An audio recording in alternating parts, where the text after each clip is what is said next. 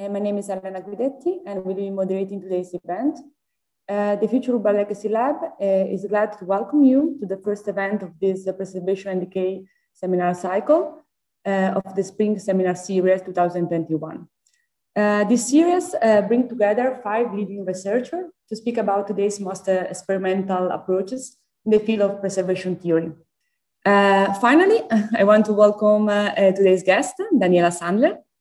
Daniela is a, an associate professor of architecture and urban history in the School of Architecture um, at University of Minnesota. She has a PhD in visual and cultural studies from the University of Rochester and a professional degree in architecture and urbanism from the University of São Paulo. Uh, her work uh, studies social inequalities in the built environment, spotlighting the ways in which groups and individuals uh, fight for more inclusive cities uh, through intersection of bottom-up tactics and official policies. Uh, her teaching and research have a global scope with particular focus on Brazil and Germany. Uh, Daniela uh, shared with us her text, Counter Preservation as a Concept. Uh, this text is the first chapter of her book, Counter Preservation Architecture Decay in Berlin since 1989. So welcome again, Daniela. I, I leave you the floor. So first of all, um, good afternoon or buonasera, everyone. Um, and thank you so much for the invitation. Thank you, Elena, and thanks all of you for having me. Um, I have to say that I was just so excited for the invitation, mainly because I thought, oh, there's a group of people who want to talk about decay. I would love to spend some time with them. So, what I'm most excited about is actually to hear how you are thinking about um, decay in its various ways and counter preservation, also your thoughts and, and comments. Um, and so, uh, with that in mind, I'm really looking forward to the conversation. Um, I will try to keep my presentation as brief as I possibly can. Um, I'm also going to ask you um, to bear with me. I'm dealing with a small minor health issue that sometimes makes me dizzy when I look at a screen for too long, or I have to kind of get up and move. And so I might turn my my camera off at some points. Um, and so it's nothing personal, but I'm still going to be here and I'm still going to be following by audio. And so that might happen. Perfect uh, introduction because you you hit on what I find most important about my work in general, not just about this uh, this book, which is my concern for the intersection of the formal and the informal in architecture and urbanism, and my attention to inequalities and social justice and how people try to resist um, uh, uh, inequalities uh, in um, uh, through uh, different actions. Um, so, um, as I said before, I'm really interested in how you are reacting to this concept. And one of the questions that has been in the back of my mind uh, and that I would love to hear from you on is how you. Um, think the concept of counter preservation could have some application beyond the context of Berlin? And if so, how? How does it change? Does it change in form? Does it change in uh, meaning? Um, and also, you know, if you disagree with it, um, that I'm, I'm interested in sort of how it goes beyond my own work. Um, and as you know, I share the first chapter of this book, which is a conceptual chapter. And I thought that that would be the most useful because then it can be adapted, it can be uh, transposed to different contexts. Um, and so I'm not going to talk too much about the chapter since I shared it with you. So I'm going to talk about basically as briefly as I can the rest of the book to give you an idea of how the chapter fits in. Um, and um, before I do, I just want to uh, reiterate that for me, the most important thing about counter preservation is that I see it as a social practice. And so, what I don't want is for counter preservation to be reduced to a style, to a look. Oh, you know, peeling paint. Oh, that's counter preservation. So, for me, it's not a look. Um, but it's rather connected to how uh, people um, struggle for political rights, for economic inclusion, for the right to housing, uh, for identity, to how they can build a more diverse um, and inclusive memory in the city. Um, and so those struggles can be big struggles like anti gentrification, uh, the right to housing movement, or they can be practices of the everyday life, inhabiting, creating, socializing, having pleasure.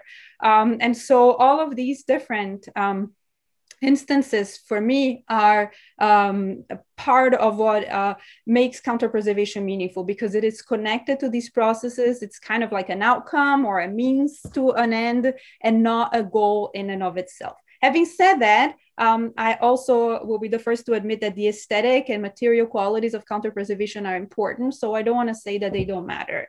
Uh, of course, visual and material culture are also productive sites for meaning, for social practice, for action. Um, and so they matter, but to me, they matter insofar as they are connected to these uh, social practices broadly defined. Um, I uh, also want to say that um, the um, book really comes from uh, the context of Berlin. So again, I don't, and you know, from the chapter that I make an argument for the validity of the concept beyond Berlin, um, but it does come from a very specific place and a very specific time um, which is uh, Berlin um, after the fall of the wall. So the first two decades, the first 20, 25 years after the fall of the wall. Um, and so um, all of you might know that Berlin was kind of like a ripe place for uh, decay uh, because during the years of division, when the wall was still in place and the city was divided, huge areas of the city were kept in that state of decrepitude uh, extensively. And that was the case both in East and in West Berlin. Um, but in East Berlin, what happened is that neighborhoods like the one that you're looking at in this picture, once the wall fell down, they were kind of uh, thrown into the private real estate market and into a capitalist economy. And so they became really attractive for um, developers um, and uh, private developers. There was a lot of public investment and private investment. And so um, there was a lot of attention to the potential for making a lot of profit out of that uh, pervasive decay. Um, and so it is not surprising that then uh, the city started to be renovated, uh, again, mostly by private development, but also by public uh, development and in a very conventional way. And I talk a little bit about that in the, the chapter um, and how this renovation was really idealized. It wasn't necessarily how things looked back then, uh, but really crisp and clean. And so the city became very commodified, gentrified, and touristified. Um, and it's easy for us to look back now in 2021 because Berlin now, as you all probably know, is a city that is very expensive to live in. There's a shortage of housing, especially affordable housing. It's uh, super touristy, super gentrified. Um, and so um, it's uh, sort of easy to forget that that process actually took a long time. Um, and so what I want us to imagine is that there were 20 or 25 years where it was a moment of transition generation, not a moment, a generation, right? 20 years a generation. And so that generation of transition was that, you know, you start out with that decay everywhere, and then you have this slow process of redevelopment. And it was kind of even slower than people had anticipated. And we can talk about that in the Q&A. Um, but the important thing is that it took a long time for the city to get to the point that it is today. And during that time, there was still a lot of decay. And that was also the time that counter preservation flourished because things were still in transition. They were not solidified yet. Um, and so there was still room for maneuver and flexibility, but there was still also the, um, the, the need and the impulse to struggle and to resist those processes of development, to resist that, uh, that gentrification. Um, and so um, that is the context in which counter-preservation flourished. And I have to say that today, counter-preservation is, you know, is way more limited in the city. It's an exception uh, rather than uh, a, a pervasive phenomenon that I encountered when I was was doing field work in the early 2000s, um, which doesn't take its validity, but limits it in Berlin at that moment. And one of the questions that I have for you is do we find counter preservation in other places? And does it need to be pervasive um, to be uh, valuable? Uh, so when I was looking then back then in the early 2000s, uh, what I, I didn't have counter preservation in mind when I started. I just I went to the city to do my PhD work on something slightly different, and I started to notice some patterns, and so I started to follow the the the trail of those patterns um, and um, the patterns uh, led me to counter preservation just things that recurred again and again. And the patterns that i was seeing is how certain groups and individuals appropriated decay very intentionally as i describe uh, in the chapter uh, for particular reasons. Um, and there were main uh, three main types of programs or uses where people were using decay very intentionally in the way that I describe, describe as counter preservation. Um, so one of those uh, types of programs was alternative art and cultural centers or projects. Um, the other one was Hausprojekte or living communities, alternative communal living arrangements. Um, and then finally, memorials, museums, and exhibition spaces. Um, and the book is divided into case studies um, uh, that examine examples for each of these categories. Um, and so if you are actually interested, I'm going to go super quickly over the, these case studies here. Um, but if you are interested in knowing more about specific case studies, I'll be happy to share other parts of the book because each chapter then goes into more detail into uh, case studies for each of these uh, main categories. Um, but again, very quickly, so with um, alternative cultural centers, my main case study is the Haus Schwarzenberg, uh, which is in a super uh, gentrified area of, the, of Berlin, which is an area that actually was one of the first to be renovated and gentrified in the middle of the city. Um, the facade looks a bit different today. I took this photo in 2004 and they changed it, uh, and we can talk about the change later on in the in the Q&A. Um, but what I wanted to convey is that this this building, which we see here um, um, in the aerial view, it was really this kind of enclave that was resisting everything that was happening around it. So it's a cultural center, has artist studios, a movie theater, cafe, um, exhibition space, two small museums. Um, and they were really trying to remain alternative and non-commercial. Um, they were paying rent. This building belonged to the government when they the, they they set up their uh, or organization there. Um, so they were never squatting. They were always paying rent, but they had to really fight to stay because developers really wanted to come and buy this property and redevelop like they had redeveloped everything around uh, this building. And so they used a lot of different ta- tactics uh, uh, to stay in place. And again we can talk about those in more detail a lot of social practices. And one of those social practices was the appropriation of decay. And so they really proudly displayed the building. And you can sort of see in this photo a sliver of the buildings around it and how they're totally crisply renovated. Um, and so they proudly display their difference from their surroundings and they use this kind of almost like poetic a crumbling facade as a way to to stay uh, in place. And they have um, succeeded. They had to make some compromises but they have um, succeeded. The uh, Hausprojekte uh, are a little bit different because house Hausprojekte, for the most part, they started out as squats, almost all of them, and some of them then later could arrange some provisional uh, uh, renting situations, but it was always very precarious. And so for house Hausprojekte, the situation was always more tenuous, um, especially because of the connection of house Hausprojekte, which are these like living communities, alternative living situations. They are oftentimes arranged around um, uh, autonomy, like autonomy culture, I guess Italian, you'd say the autonomia movement um, or something like that. Uh, and um, and so uh, autonomous living or minority identities. There's like gay uh, communities or lesbian ones, or um, uh, just eh, sort of like living outside of mainstream society, uh, which is not a new thing in Berlin. That thing, you know, this alternative side of Berlin had been going on way before uh, the fall of the wall. Um, and so in this case, the House Hausprojekte they, they, they opportunistically took advantage of buildings that were falling apart and vacant to occupy them. And so there's an opportunism in, in appropriating decay. But then when they're there, they keep the decay as this kind of sign of who they are um, because they do change things. They do work when they need to um, to, to fix, you know, plumbing and uh, structure, um, but they choose not to renovate the, the facades. And, and, and so that's intentional as this kind of like almost aggressive presence in the urban landscape as again, they are fighting to stay in place um, and connected to the larger fight for um, affordable housing that comes from the squatter movement, which is, as you know, a movement around um, very strong around um, uh, Europe.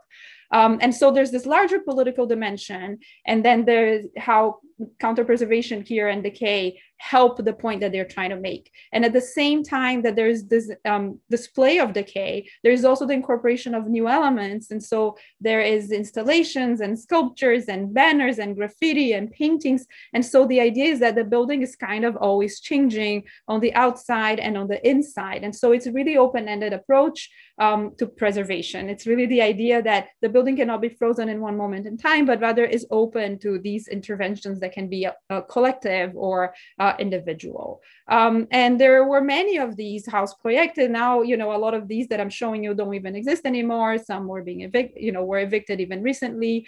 Um, and so, uh, but there was a time when they were a common site in Berlin.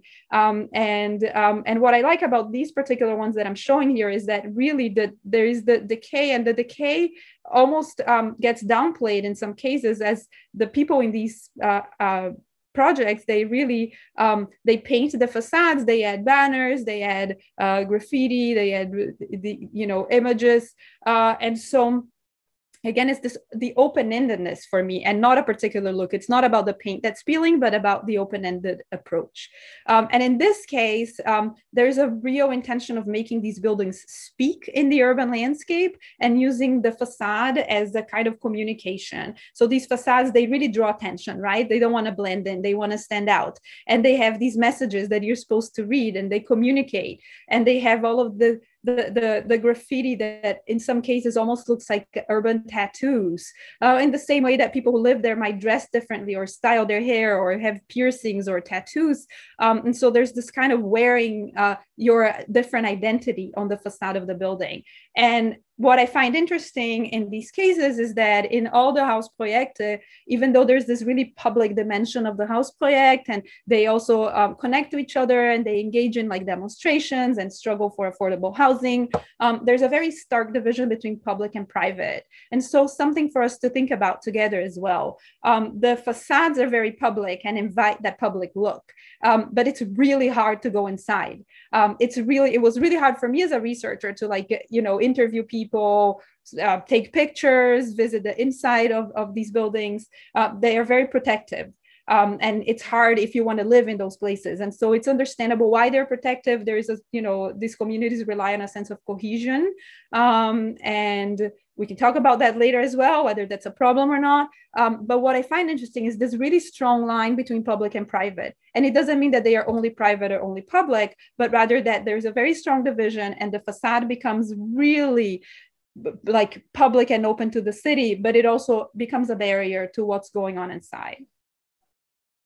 Um, and um, also keeping on with the idea that these buildings change and they also see the buildings as open-ended and always changing. And so here I'm comparing in this house project the facade as it used to be uh, in 2003. Uh, and so we had these really kind of um, picturesque uh, uh, dried weeds coming out of the facade and really sort of crumbling, uh, and the banners themselves kind of decaying. And then many years later, they uh, cleaned up the weeds and they changed the lettering uh, and they kept changing it. And so, for the people who occupy these buildings, they are also always seen as changing and open-ended, which for me is really interesting. Um, I would like to think that the concept of counter preservation can also be open-ended and keep changing. And so that's also why I'm interested to hear what you think of it um, um, and, and how you would change and interpret it.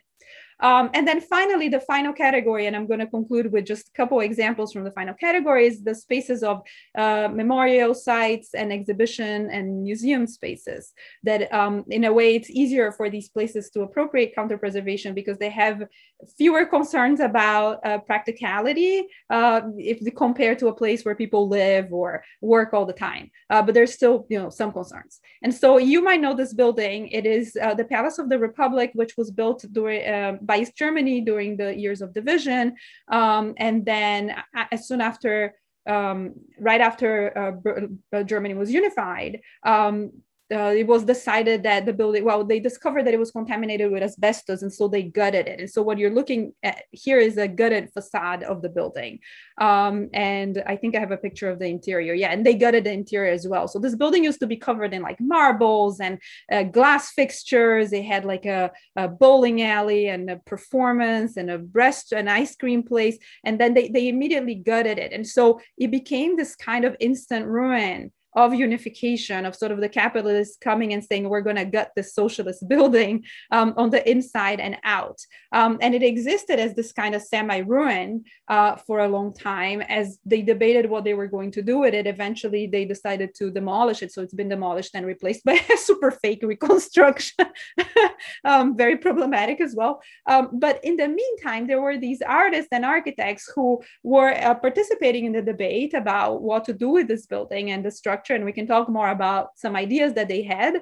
Um, but one thing that they did is that they managed to um, convince the public, uh, uh, the, the government, to give them authorization for a temporary use of the building, even if they knew that it was going to be demolished. That in the meantime, um, that they could use it for programming. And so they used it to hold events and talks and debates and installations and art performances, etc. And so this is one of the installations that were put on the uh, uh, facade. And so a lot of those installations, they really drew attention to this sort of uh, crumbling state of this ruin of socialism. Um, a lot of them took advantage inside and out of the rawness of the building. Once it started to be taken away, sort of you can take more liberties with the space and with the materiality, a little bit like less respect for the materials, um, and uh, revealing that rawness, and in some cases even encouraging more deterioration, as when they even flooded the floors for one of their exhibitions, uh, they flooded part of the building, um, and so. That was a moment in which it was a kind of unique way of using counter preservation as a kind of a performatic way of drawing attention to a, a, a, ruin that they knew was going to disappear, as opposed to the other examples I showed, which are decrepit buildings that they want to keep and not have disappear because they want to keep doing the things that they were doing in the art project or in the living community. Um, and then the final example that I'm going to conclude with is um, maybe more radical even than the other ones because it actively encourages uh, uh, decay. Um, and it's it was never built, so it's a project um, by Daniel Libeskind for the redevelopment of an area next to a concentration camp. And so the concentration camp is this triangle, the Sachsenhausen concentration camp in Oranienburg, which is right next to Berlin, and it's preserved as a memorial site. You can visit it today. Uh, there's a museum. Um, but there was an area next to it where the barracks of the Nazi officers who worked in the camp had lived and you know they had the, their places where they slept where they ate where they went to the doctor uh, all, all, of this area that had been left in ruins after the war.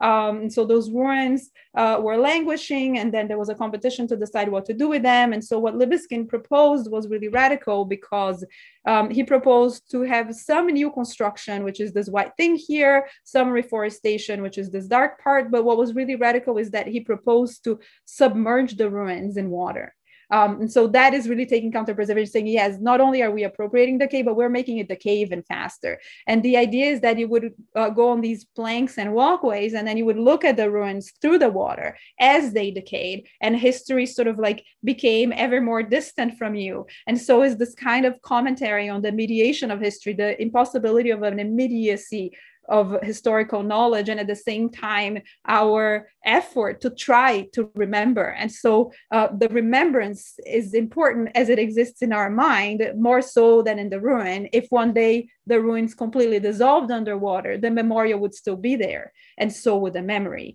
Um, that was never built and actually i don't know if you know anything about this project but uh, ironically what they did after many years of not doing anything is that they actually restored this area including restored they restored many of those former nazi buildings and they turned it into a police academy for brandenburg um, and so um, I don't know. I mean, the irony is so big. I visited there, and like nobody seems nobody there seemed to think that was ironic. But anyway, you go there, and there's these new buildings and these Nazi restored Nazi buildings and they are a police academy. But um but i do think even though this project really never was built and i think now you know it, it made some waves in the 90s and then people kind of forgot about it but i think that it's still um, radical and important for us to think about a kind of different model for certain historical sites where not only we want to engage decay but even encourage decay uh, to a very radical extent. Um, and so um, I already talked for a really long time. I'm going to stop for now. And I am open to any and all questions that you might have. And I, my questions for you again are how you are thinking specifically about counter preservation, what you make of it, but also more broadly about decay. I'm just very curious to know why you're all interested in decay. What do you make of decay today? Um, and especially um, in the world that we inhabit. Um, and I've been thinking a lot about decay recently, um, not as a um, um, concrete uh, decay. Um, uh, sorry, I'm just trying to, to stop my sharing. And I can't find my place to stop share.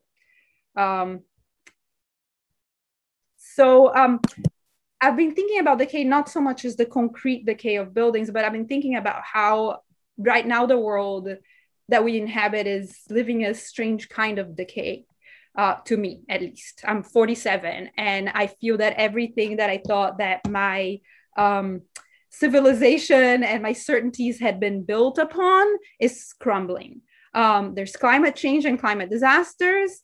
Uh, there is uh, intensifying political conflicts of all kinds, of ideological polarization within countries, of wars within and among countries.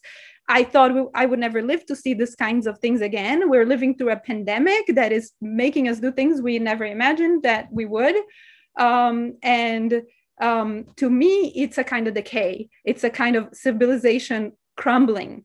Um, the pillars of our civilization. And so, within this context of this sort of more existential decay, um, how do we think of concrete architectural decay? Uh, which for me, I have thought about it positively. Um, and so um, I've been struggling with these questions and I'm just throwing them here. Um, you don't have to answer them because I want to be open ended. And so if you want to answer them and run with them, that's great. If you want to pose your own things and take it in a different direction, uh, is also fine by me. Um, so thank you. Hi. Uh, I cannot thank you very much for the presentation. It was very interesting. Um, I have a question concerning the, um, let's say, the hue, the, the nuance you give to the word decay. So specifically concerning your last uh, remark about uh, we're living through an age of decay and uh, like the pandemic and all this kind of situation. So uh, to me, decay has a negative meaning inside of it. So it describes a moment after, uh, let's, let's say, um, a moment of splendor after which uh, things going to decay. So do you think this moment we're living in right now and decay in general has um, have a different um, a negative meaning, or do you think it's a process of uh, you know uh, evolving of things both so, um, on a social level but also on an architectural level? If we think about many ruins we have in Italy, for example, uh, let's, think about the Colosseum, the most famous of it as a, as a, as a monument. So it went on a continuous phase of decay, but uh, where it changed meaning among all these phases. So that's my question. So do you think decay has a, has a negative meaning or it is just the process of changing things? That is a great question. And to be honest, I'd also be curious to hear what others think about it. Um, I will, I just want to say something that I don't think was part of the chapter that I shared. Um, but to me, growing up, I'm from Sao Paulo, Brazil. And so to me, growing up there, actually, decay was um, negative. Um, in, there, people live in places that look like they're falling apart because they have no other choice. Uh, I think I think there is a part of the chapter that I talk about it. And so um, when people uh, live in a in a place and they have any opportunity to paint the facade to fix it to make it look not decay they do it because there is such a negative connotation. It's really blight and not decay um, and so that's different from like you know picturesque ruins and in the landscape um, that and and so to me it was really surprising when I was in Berlin and I started to see that people didn't have the same idea about the decay. That a lot of people chose to live and work in buildings. Like I had a lot of friends who lived in buildings who look like the buildings I showed you. Um, they were not necessarily house project alternative ones. They were just like i don't know is like you know a, a, sort of like a roommate arrangement. Um, i knew people who worked in, in uh, and had their architectural studios and buildings like that and they would tell me oh come see this building is so beautiful. And so i realized wow decay here has really a, a different connotation from what i was used to coming from a place that's so unequal as brazil. And so that was sort of this um, um, moment that I saw that it's not just, you know, again, it's not about the picturesque ruin because that has been an object of sort of admir- aesthetic admiration for a really long time so that's separate. But that was really the first moment that i realized that for some people decay not only um, can have a positive connotation but actually can have a positive use. And that's what was interesting to me is that then you use decay to stay in place. Then you use decay to fight for affordable housing. Then you use decay to create interesting art um, and so I do think that in certain, I, I, think that the answer to your question is really depending on the context. Is that in certain contexts, decay can be productive and positive, um, and a motor for uh, for uh, change. But um, at the same time, um, I do think, and because context is everything, now the context that we're living is different from 20, 25 years ago. And we are in this moment of transition. So it's almost like I I almost don't know anymore. Um, in, in, that sense, what do we make uh, if we encounter a building that's falling apart? If we feel like civilization around us is falling apart? I just, I was reading an article about how um, because of the Syrian war, um, a lot of um, people in Syria have fled to places uh, of ruins, like really old ruins, like ancient ruins, and they're living there. Uh, and that's a safer place for them to be than in, in cities uh, because in, they're left alone in the ruins, right? And so I don't mean to uh, not answer your question, but I honestly think that the moment is such of transition that I'm not sure that we can answer this question right now. I think that there, I think the meaning and the uses of decay is changing because of the large. Thank you very much. Okay. Yeah. If if I may add something, uh, I totally. I mean, I find the Adriano Adriano's question really interesting because often decay also from an architectural perspective uh, has been assessed as something that we have we are trying to avoid no? We are trying to renovate everything. We are trying to make uh, everything uh, looking better. But actually um, i was i was also thinking uh, reading your introduction um, that you you focused uh, about describing also what is not counter preservation. So, in order to describe what is counter preservation, you you started from yeah from other terms that you don't want to be confused with counter preservation. But actually, uh, I was wondering about that.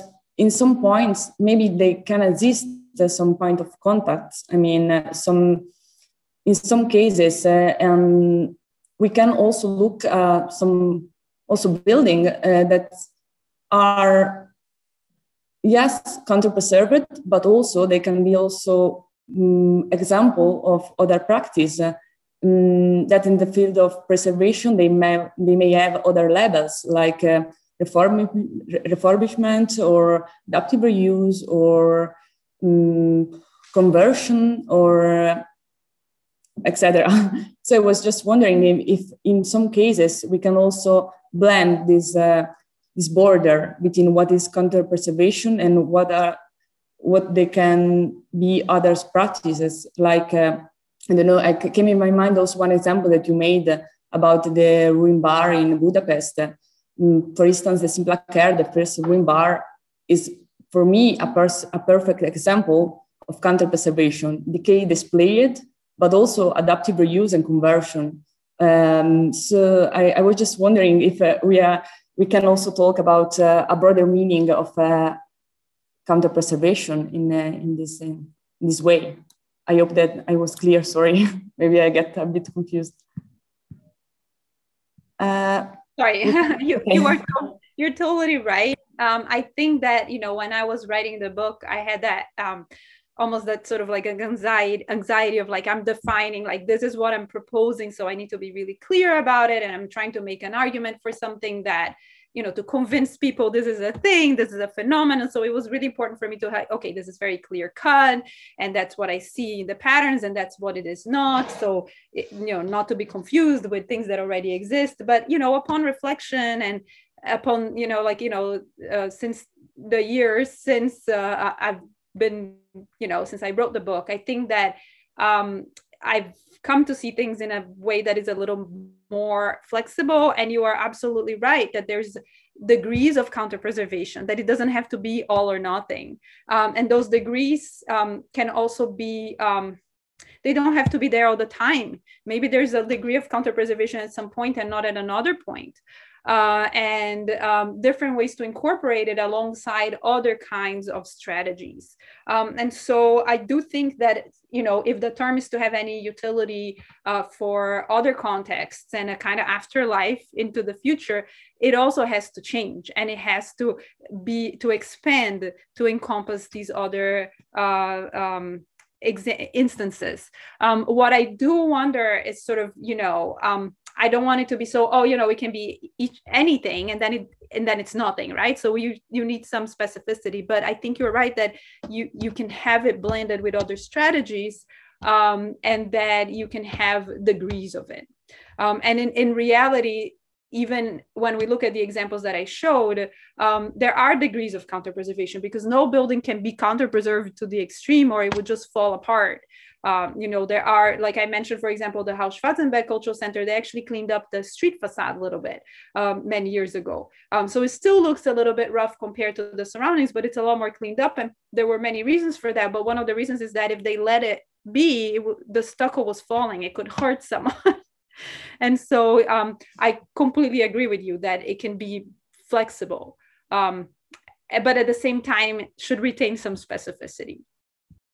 Hi, sorry, I didn't know how to raise the hand like formally. So, um, well, I would like to point a couple of things just to join into the conversation. Actually, not not to necessarily pose a question. Well, I may pose a question at the end to Daniela.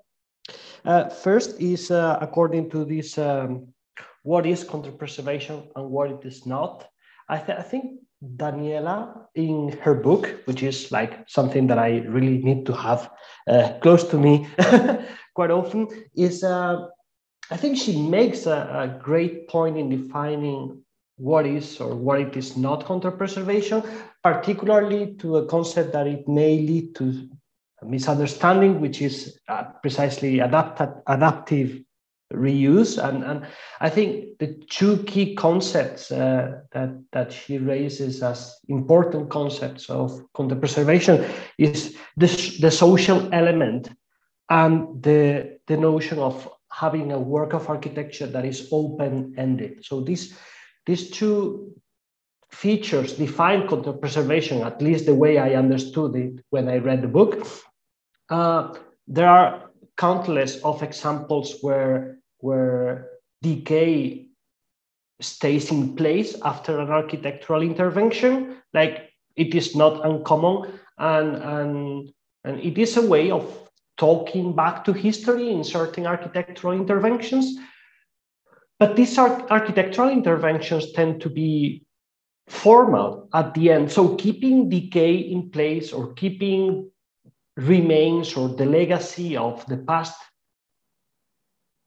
is not necessarily, again, uncommon, but when this is done in a way that the architectural intervention is open-ended and the architectural intervention perhaps does not need of an architect to take form so it's it's it's moved by again social collectives or grassroots initiatives and so on so then becomes counter preservation so I totally understand that uh, I'm, I'm, not trying to defend the concept more than what Daniela defends the concept, but I'm trying, all I'm trying to say is that at least the way I see it, it is very clear to me what it is and what it is not. And that doesn't mean that, of course, counter preservation may take multiple forms. I first came to know this concept and uh, when I was working uh, for a well, with a building in Madrid city center,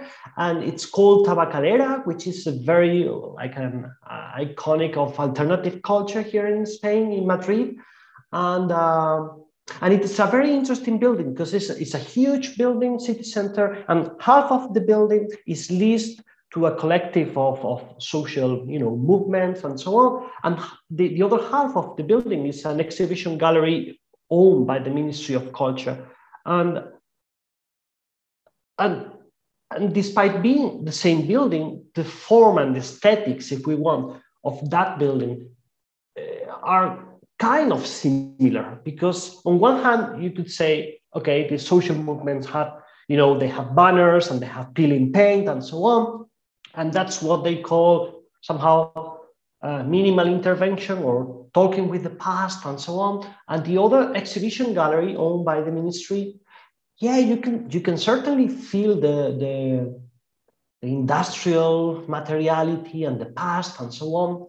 When talking with the architect of, of that latest intervention, you know, they covered, you know, exhibition galleries today, they cover all walls with, you know, pladur walls, you know, like this element that you can take and and, and, and he told me, you know, this is minimal intervention because we are not touching the real walls. We are creating a whole new white wall.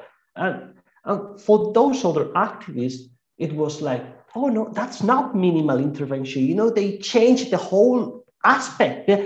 Of course, the building stays and the structure remains and so on, but the whole walls are, are painted in white. So, so this it is not the same building. So here you have like two, two different elements of. Okay, so that's pretty much my comment. And I wanted to throw another layer to the conversation, which is the layer of heritage and how, I mean, do we even think it is it possible because daniela was talking about you know there used to be more cultural preservation in the, over the past in the last few years, Berlin uh, as, a, as an, the, the identity of the city is certainly changing and moving towards a more like call it financial capital or European capital or whatever, but certainly there are changes.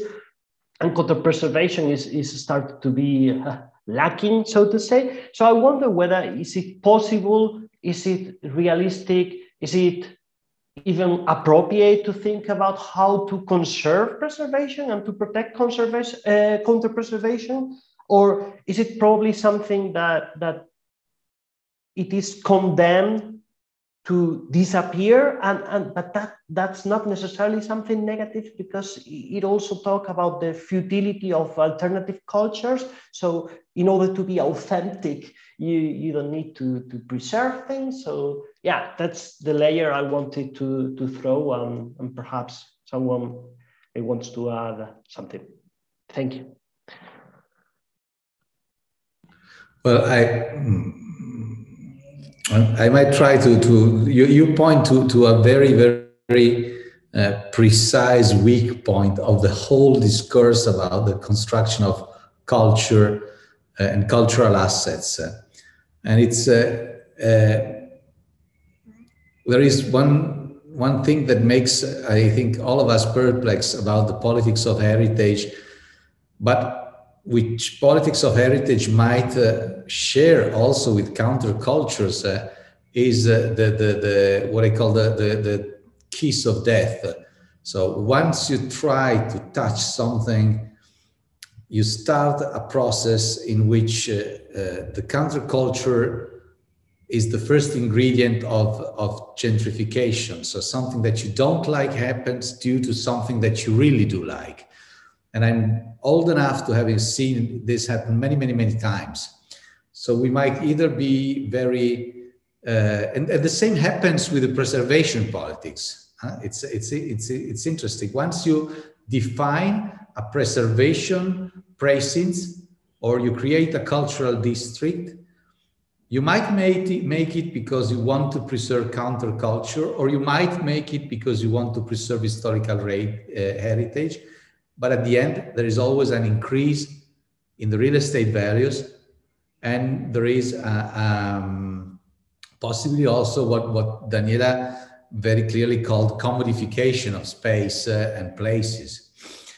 So this is something in which techniques and and and uh, and, and, politics might separate. So I, I I, think that the, the brilliant framing of of uh, of, uh, of Daniela reincorporates into the debate, uh, and this is also the line of, of other speakers we will have in this uh, seminar series, opens up the field of, of heritage, preservation, restoration with new approaches that are rooted into social practice. This is always very healthy to make, and it's precious. And, and I will come back uh, on, on, this later, maybe. But um, and you, by doing this, you enlarge the perimeter of possible approaches to the preservation in which you reinclude reunification, curated decay. It's very important the curated because this is what makes a, a, good decadence. So you can be decadent in, in a healthy way, or you can be decadent because you're, you're rotten. And that, that's not good in any, in any possible way. But the curated decay. And, and you incorporate new techniques, so the ruin, uh, the of making temporary uses, uh, uh, of making installation, you incorporate art practices like you brilliantly showed with, with your examples in Berlin.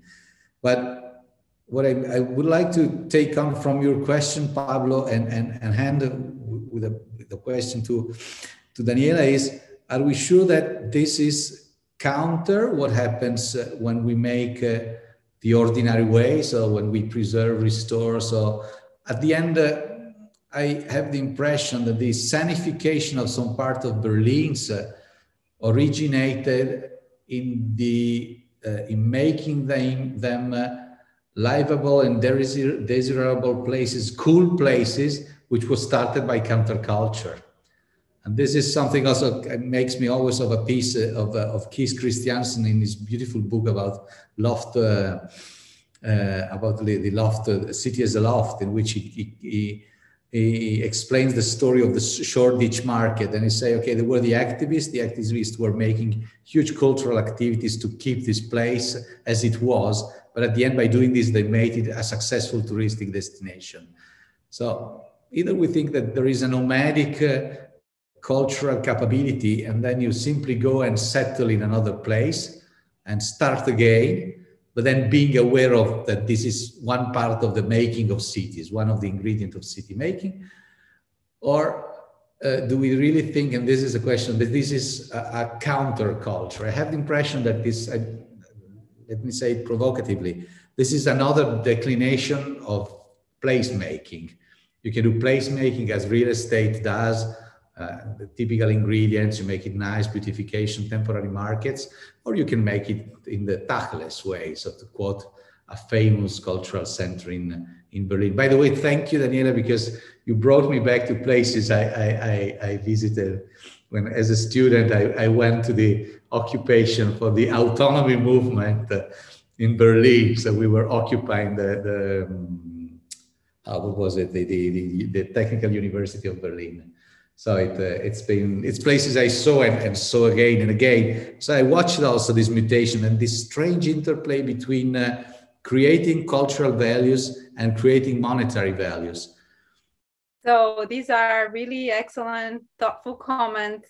I'm to try my best to do justice to what uh, and Pablo contributed. Um, so Pablo, with relation to, you know, counter preservation, becoming itself a kind of heritage to be preserved in Berlin. It's a bit of, yeah, the sort of like paradox um, because, yeah, the few examples that remain, they're relics. And I've catch myself thinking, oh my God, I hope they survive because they're so interesting and they're so rich. Uh, but there is a contradiction there of like, how do you then keep counter preservation if the idea is the open-endedness. And i think that both matteo and pablo touched on the fact that it's not really about the buildings it's about the people and the cultures. And so um, there is a value you know i'm an architectural historian so there's a value again in the materiality in the building. But i think that you know architectural history and memory can exist in different ways. You know that history is told in my book and that memory is in images and you know online photos of, of these places. So maybe that's how it lives. Um, but then there's the question of you know what matteo was saying this kind of like impossibility where you have a um, countercultures becoming inadvertent agents of gentrification. So they become the agents of their own dissolution or eviction um, and then there's the other danger, which is institutionalization, which is a little bit like in the Haus Schwarzenberg. Um, it kind of happened because the way that they managed to stay uh, and not be bought out by developers is that um, there is a small museum there which is the Otto Weidt uh, Blind Workshop Museum. And Otto Weidt is kind of considered the Oskar Schindler of Berlin because he saved all these Jews, or he tried to. um, and he was German, uh, not Jewish, but he tried to save them. And so um, it was thanks to the artists in the building that they discovered the history and that the museum started out very grassroots and then um, the official museum culture of Berlin pounced on it, and it became part of one of the big foundation. I think the German resistance. I mean, it was part of the Jewish Museum, and then it became part of the German Resistance uh, Foundation. Um, and then the Minister of Culture uh, used money um, to um, buy the house uh, and outbid the developer in the auction. Um, and so that moment, then the, the people in the house, then they have to answer to the Ministry of Culture. Uh, they are not totally free to do what they want. And then they have to coexist with this museum that they helped create, but now it's not theirs anymore, which was totally like, you know, it looks spiffy and it's all beautified. Um, and so they had to compromise with the institutional side. And so um, there is this sort of like, you know, um, what do you do, right? Uh, if you let things play out, then they invite gentrification and then they get evicted. If you help, as with the government, with subsidies or with protection, then you institutionalize and you impose control on the cultures. Um, and I think that, you know, it makes me think of two things and not really an answer, but it makes me think of two things. One of them is a quote by Foucault uh, that always stayed with me, in which he talks about, you know, um, how people will exercise their rights, and it comes from the bottom up, and that's a beautiful thing. But that doesn't mean that we can say we might as well leave people in slums so they can keep exercising their rights there. then we have to do something, right? Our societies are too unequal, and we have an ethical duty to address that inequality. Uh, we have an ethical duty to send our surplus of COVID vaccines to the rest of the world that doesn't have them. We have an ethical duty in my hometown of São Paulo to do something about all the favelas. Um, and so um, we can't just say, oh, people will exercise their rights and be alternative. So that's one thing. Um, and, and then um, the other thing that it made me think is that not in every place, like some of those places are pretty stable and people really want to stay for a long time, especially places that are, um, um, I would say, not as radically alternative, like uh, the you know the Haus Schwarzenberg and some of the uh, Hausprojekte that are very nicely set up. But some of the places like the Köpi, some of the people who live there keep talking about how you cannot do that for a long time. Like you do, you know, you go and live there for a couple years, but eventually you move to a smaller city that's cheaper. You get a job, you get married, you rent a place that's not counter preserved. There are very few people who live there for life, and so there's a kind of temporality to the cultures themselves, which I think would need an ethnography to understand. Um, but then there is sort of like the idea of the counterculture demographic as this sort of um, social phenomenon that maybe doesn't rely on every on any specific single set of people, but rather always exists, as Matteo was saying, as part of the dynamic life of cities, but it is always changing. And, you know, I don't think that there is um, I don't think that there's an easy answer for that. But if I could tell you what my wish would have been for Berlin, was that there could have been some more limits in place to private development so that the people, for example, behind those um, housing, uh, the, the housing communes or Hausprojekte could have had maybe some sort of funding and security to legal security to stay where they were and funding to fix up things and live the way they wanted, almost kind of like a rent protection. Um, at the same time as a sort of investment in affordable housing, which is everything that didn't happen, right? Berlin invested a lot in affordable housing before the fall of the wall, and then after uh, it was just private market, and now you know it's a big crisis.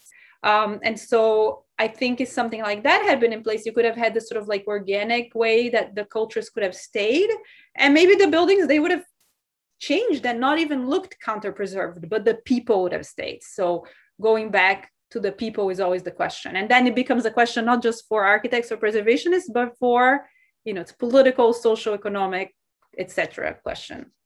Um, I'm not sure that I answered, but I wanted to say that these two comments were really, to me, touch at the heart of what makes this interesting and alive for other things even beyond counter preservation. Yes, uh, sorry to, I don't want to uh, take too much time here. Uh, it's just only a brief comment. And I think Daniela uh, touched upon uh, uh, a particular term that I think it's, it's very interesting to conceptualize the, a heritage approach to counter preservation. It is the, the notion of temporality. And you know, when when we think about you know something that becomes heritage, we tend to think, okay, from from one day to the other, it is protected forever, and it will be heritage forever uh, in the way we have known it until now, and we'll keep it for the rest. Uh, but I think and that things or buildings in this case, they have the right to be heritage only for a period of time. And uh, I'm obviously considering that to be heritage is more like a social construct. Oh, it, it is a social construction in the eyes of us, and not necessarily something that is giving, given and, and labeled and something that is designated as when we think about heritage, is something has been this, uh, this uh, declared heritage by some sort of institution, call it the Italian government or the UNESCO, whatever. But, but certain things and certain practices on certain buildings, they do operate as heritage without the need to be designated like that. And, and you know, perhaps in the future they won't be there anymore, and that doesn't make them less heritage. They played their role as heritage during a period of time. They will remain in our imaginary, as Daniela Sandler like brilliantly mentioned, like for example, you know, uh, virtual documentation, online photos, whatever, memories, accounts on people, and and we will create that image of heritage without necessarily or without necessarily protecting or or actually accepting the idea that it can go. And and uh, here I am possibly advancing certain aspects that surely Cornelius Holtorf will mention over the next few weeks in these uh, seminars, and even me when I speak him, uh, it's the notion of disappearance and, and how the things that vanish also, or, or the moment in which something disappears can also be conceptualized as a moment of heritage. And uh, so, yeah, uh, maybe counter preservation disappears, but it is surely that the urban socialization will not disappear from one day to the other, and, and it will possibly manifest in some other scenarios, some other contexts, and, uh, and maybe a building will, you know, vanish, but the forces that, that gave form to the building, this grassroots, urban activism, and so on, that's not going to disappear, and that will eventually take, take place somewhere else. We were talking about how this pandemic is creating ruins and blah, blah, blah. And I'm convinced that the, the world in which we live, call it capitalism or the, the, the consumerist society, whatever, it's a machine of producing ruins. Will ruins pop up every day? Uh, so, so we will certainly have the possibility of engaging with ruin discourses, if not in this way, in another way. And I promise I'll shut up my mouth from now on. Thank you very much. Uh, it was an interesting point from my point of view, at least. Uh, I mean, I just want to say, uh, Pablo, yes, you're totally right about the idea of disappearance um, and I think we tend to resist it. Um, again, as, as architectural historians who try to document things, or preservationists who try to preserve things, or designers who try to design buildings, it's hard for us to imagine uh, letting go. And I think as humans is also hard, right? And I think again that going back to the pandemic is sort of like being confronted with like things that we took for granted just disappearing um, and we know, of course, in the long run of history that they will reappear in a different way.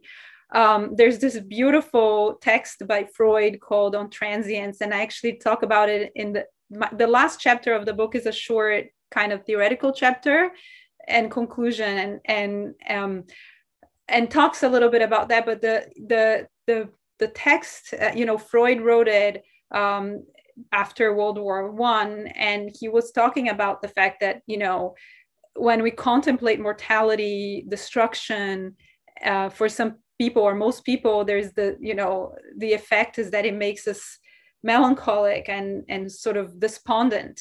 Uh, and and and what he was saying is that actually contemplating the fact that things are finite should actually increase our enjoyment uh, for example of the seasons because we know they're finite. So let's enjoy it as much as we can as they are in the moment. Um, or even i don't know i mean as I mentioned in the beginning of this lecture, I'm dealing with a strange health issue, and it makes me okay. The body doesn't endure the same way that we think it will over time, and so it does make you. I mean, there is an element of grief with that, but there's an element of appreciating what endures and and and what has been. Um, but I do think that as humans, it's really hard to accept that um, and so I think it's important, Pablo, for you to and others to keep making making the point that uh, we could turn disappearance into a, a positive. Uh, and the disappearance of things that we hold very dear or, or important or precious, whether it's a visual and material disappearance or symbolic one. Um, we could say that, you know, for example, the Tacheles, which was, you know, this squatted art center and super symbol of the alternative culture eventually was preserved um, and protected and actually disappeared. Like it exists as a ruin um, but for you know for the longest time after they they preserved it like people were fighting about it. So the the, the cultures that had created um, fought, fell apart. It became too commercial. They thought it was a sellout. So even something that had that appearance uh, um, on the face of it it looks like oh it's counter preservation has been preserved. Actually the social practice wasn't. Uh, but i do think that it's something that we sort of there's a maybe we have to acknowledge the pain and the grief that comes with this inevitable disappearance as a and then we can let go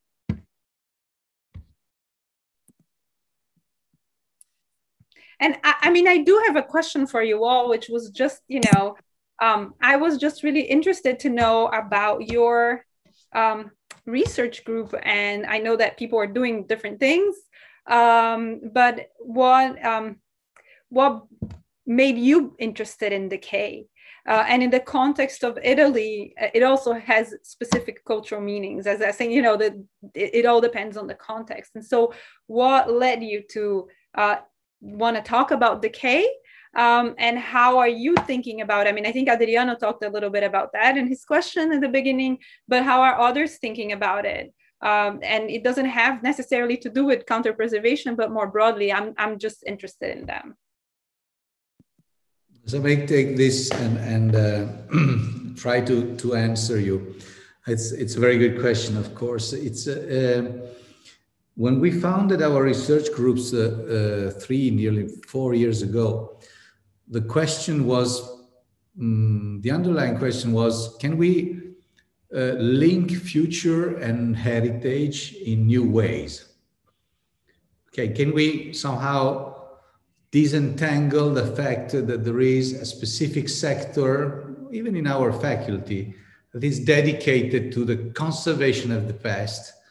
And that past is due to conversation, to conservation, and that conservation can become a, a, um, a goal in itself uh, over an ever increasing realm of objects.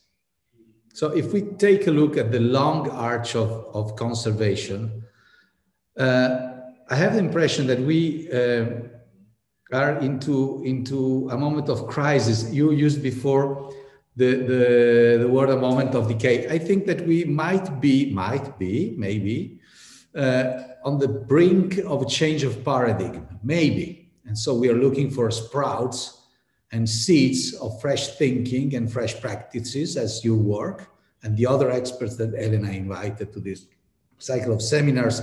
and we hopefully, hopefully will have you as guests at the end of the year live because then, okay, this is nice, but would be much more nicer now to go out and, and have an aperitif together and continue the conversation in an informal way. That's the reason why human meet. But we, this is just postponed to fall.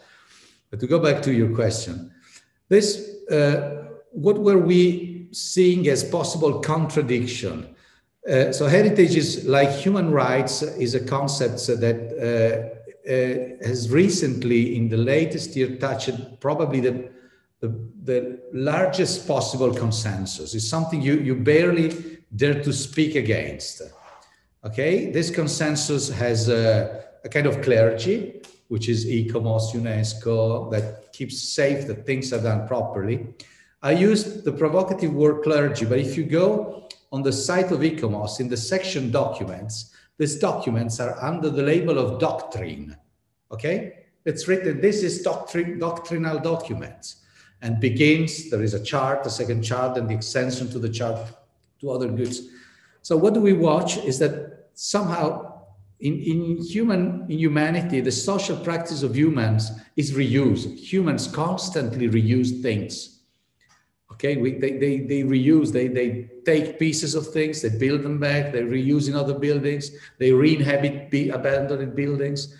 And the history of cities, if, if we take away the very early phase of the foundation of new cities, which is a kind of optical uh, illusion. So we now look at the cities in China, but now the interesting reflection of China is not about new cities, it's about heritage preservation and how you keep. Uh, this is something we, we all saw because the, the culture of conservation is born with that we uh, from the idea that we will lose forever the past and we have to preserve it. But I mean, it's it's the idea of revolutionary burning down Gothic churches or this kind of stuff. There is an idea of, of loss, of the menace of loss. But if we look at facts, uh, the, the realm of heritage has never been so wide, and we constantly include new buildings and new stuff in the realm of heritage. So, for instance, in Italy, we have a nice law that any public building older than 50 years is automatically labeled as heritage. Then this level has to be confirmed. So it's not forever. But the, the, the, the natural mode has been switched from non-heritage to non to heritage. So if you don't do anything, you are classed, which, which is paradoxical and leads also to some practical paradoxes because we cannot apply the practices that we developed for treating, uh, treating, managing, uh, managing paying, using, benefiting from a relatively restrained number of things. So the Cathedral of Notre Dame and uh, the Colosseum and uh, the Escorial. And then we extend it to historical center, industrial heritage, modern heritage, modernistic neighborhoods, objects that have a size, a dimension, that have use, that are extensive, and, and, and this is paradoxes, also very interesting economical paradoxes. So this is why this we skipped in the name of the center, Future Urban Legacy Lab. We made a step aside from the word legacy, heritage and we use it legacy because this is more about something that you inherit, but you you might be using more freely at some moment you you you you, you used an, impression, an expression that I like very much. Take some liberties. You inherit something, but then you can take some liberties. Okay, we wanted to do that. And and second, we wanted to have the word future because the issue is this culture that is haunted by memory. And by the way, there is a, a, a psychiatric disease which is called hyperthymesia which is the psychiatric disease of people who cannot forget, who remember each and every detail of their past, and they accurately reenact it constantly up to the point that this is crippling their cognitive capabilities. I don't want to say that we are at this point, but the question of at least deciding what do we have to do with all that stuff that we inherit from the past uh, is a real issue because we cannot simply say that we will keep it either for touristic reason or because these are somehow we classify them as monument. Up to a certain point, we could do that, but we are more and more discovering, and even COVID is, is making us discover uh, that this was wicked. I make you an example. The city of Venice, the, the, it's the most preserved object. It's probably the only urban object in the world that is fully preserved, as it is. But where, it, where do we see the future sprouting in Venice? Not in the mass tourism attracted by the heritage of Venice, but in the fact that this urban tissue that we have wisely preserved, and this is the good part, is a good place to live in and it's neighborhood and it's walkable and it's beautiful. It's a good place where you can raise your children. It can, of course, you need politics, as you said, policies for making it, for it affordable, for keeping people in it, for keeping daily life in it. So, but this this heritage can be made alive. This, of course, makes uh, uh, leads to some contradiction between the use of building, the decay, what we preserve, what we uh, with what we don't want to preserve. But this is a healthy way. This is why I like your starting point. We should look at again at social practices in histories and broaden the band and the, the tools and the approaches that we have to what we inherited from the past. This was, to answer your question a little long, but this was the, the way we were uh, discussing at the, the very beginning of, of, of, of, of the birth of this uh, research center. What it led, what it produced, we, we try to produce design approaches, economic approaches, management approaches, and also some technical approaches. It's just, uh, again, seeds or sprouts of, of, of, things, but we are more and more collecting them and, and trying to, uh, to build uh, elements of a, a, possible new practice uh, uh, to make this uh, alive again. And in, on learning this, I, I, uh, this is a very old contradiction. So the, the earliest writing I found about against preservation, against restoration is, is by Morris, and it's the mid of the 19th century, and it's uh, uh, against the restoration of English churches. It's, it's very interesting. This contradiction, it's in Ruskin. It's, uh, it's already in the literature, between life and form, between conservation and evolution of things. And we probably don't have to solve, but to accept that the field is much more broad than our doctrine. That's it. Thank you for that, Matteo. Um, because um, uh, or, uh, the name of you know the research group um, uh, and the word legacy um, you know it's very evocative um, and now that you know you ex- you know you explained it um, and it makes so much sense and i think it is a really beautiful compelling project. I mean i you know uh, i want to get behind everything you just said. Uh, um, please do. We, we want fellows. We have them and, and we like to share research resources and research programs uh, uh with with friends uh, all over i mean it's uh, and and it's something that um, I think requires a paradigm shift in in so much about our profession. You know, I come from both architecture and architectural history, and I'm also overlapping with preservation in the place where I work. Um, and it would require just a lot. But I think, I mean, as you're describing, I could see, okay, when you like, if you freeze everything in the world um, because you know of this anxiety that we're going to lose it and, and forget it then there is no room for anything that's new. And I, I kept thinking how you know there's so many different ways to remember. Um, it made me think of recent debates on uh, uh, when people were taking down last summer um, sculptures and statues of slave owners and Confederate monuments. And then some people are like, oh, but you are erasing history and it's a difficult history and we should keep it in the landscape. And then someone online, I think, put, posted a meme saying, yes, uh, because uh, the way that I learn history is by reading all the sculptures that are on the landscape. No, that we learn history in different ways, right? We read books, we talk about it. There's archival records, there's oral history, there's collective memory. And so it would be a really poor view of um, human memory if we think that we need to make everything into a preserved object to remember it. There's other ways to remember. Um, but then the decision is then it goes back to the curation, right? Then what do you let go? What do you keep? How do you keep? Um, you can keep things, and if you don't engage with them, and you and they don't mean anything to anyone anymore, they're just forgotten. They're just a lump of stone. Um, and so, um, yeah, I do. Um, I, I, you know, I subscribe to everything you you you said. Um, but at the same time, I want to offer also my own um, weakness as a historian of like it's nice when i have the old buildings to look at or not so old buildings and so um, i don't know how to to straddle that line although i, I think that um, new technologies you know uh, augmented reality virtual reality new archival ways of preserving things maybe could open up some possibilities thank you very much daniela that was so so intense. um, if I may add uh, just one thing that come in my mind uh, right now, that I want just to underline that fact that also which kind of future we want to build.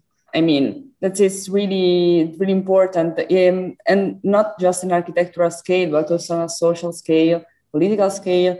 But from my little angle, my architectural perspective, also mm, when when we when we when we decide to preserve something that is building, this is a landscape, this is an object, uh, a chair, uh, what, whatever, uh, we are making a choice, of course, but also in which way you are going to use that object and not use in like a building, uh, the function of this building, but what, which kind of um, um, positive impact preserving that element can have on our society.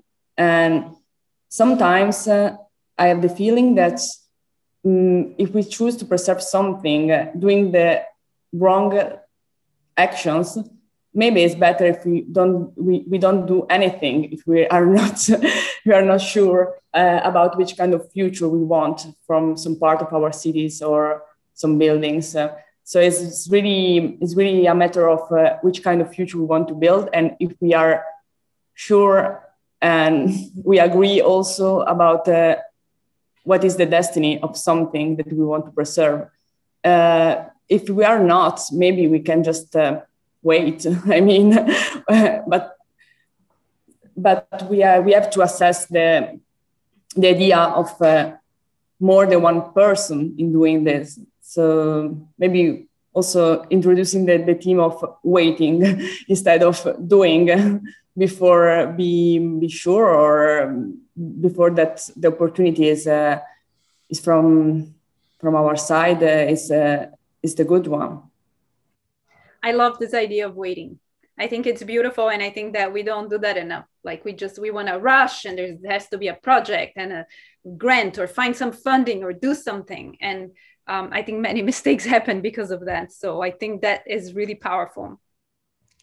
So, Ellen, I think we, we made a very good start with our series. I hope that yes. our friends and guests are uh, part uh, uh, share this this feeling, and uh, it's uh, it's been a very fresh discussion and and like a meeting of old friends, which is the best way, the best thing that can happen in academia, in which you you meet made something you you you meet somebody who, who, who, you barely know from, from writings and, and you find that there is a, a common tune. So uh, the conversation will continue in the, in the coming session. I thank Paolo Pablo for having been with us already today, which is also very nice uh, and, and very rare also in academia that in a series uh, the others come to, to, to listen to the, to the, to how the song evolves.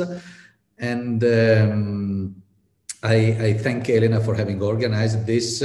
And I already, I wanted to make a, a, some kind of conclusion, but I won't because we already shared our thoughts in the discussion. So the, the, the, conclusion for me is a, is a warm thank to all of you for the attention and for Daniela for her presentation and her thinking and for Elena for organizing this and you all attending and sharing this knowledge. Thank you very much. Uh, all of you that are here right now, but also in particular, thanks to Daniela. Uh, it's really it's really being a pleasure to, to have this uh, this meeting, this seminar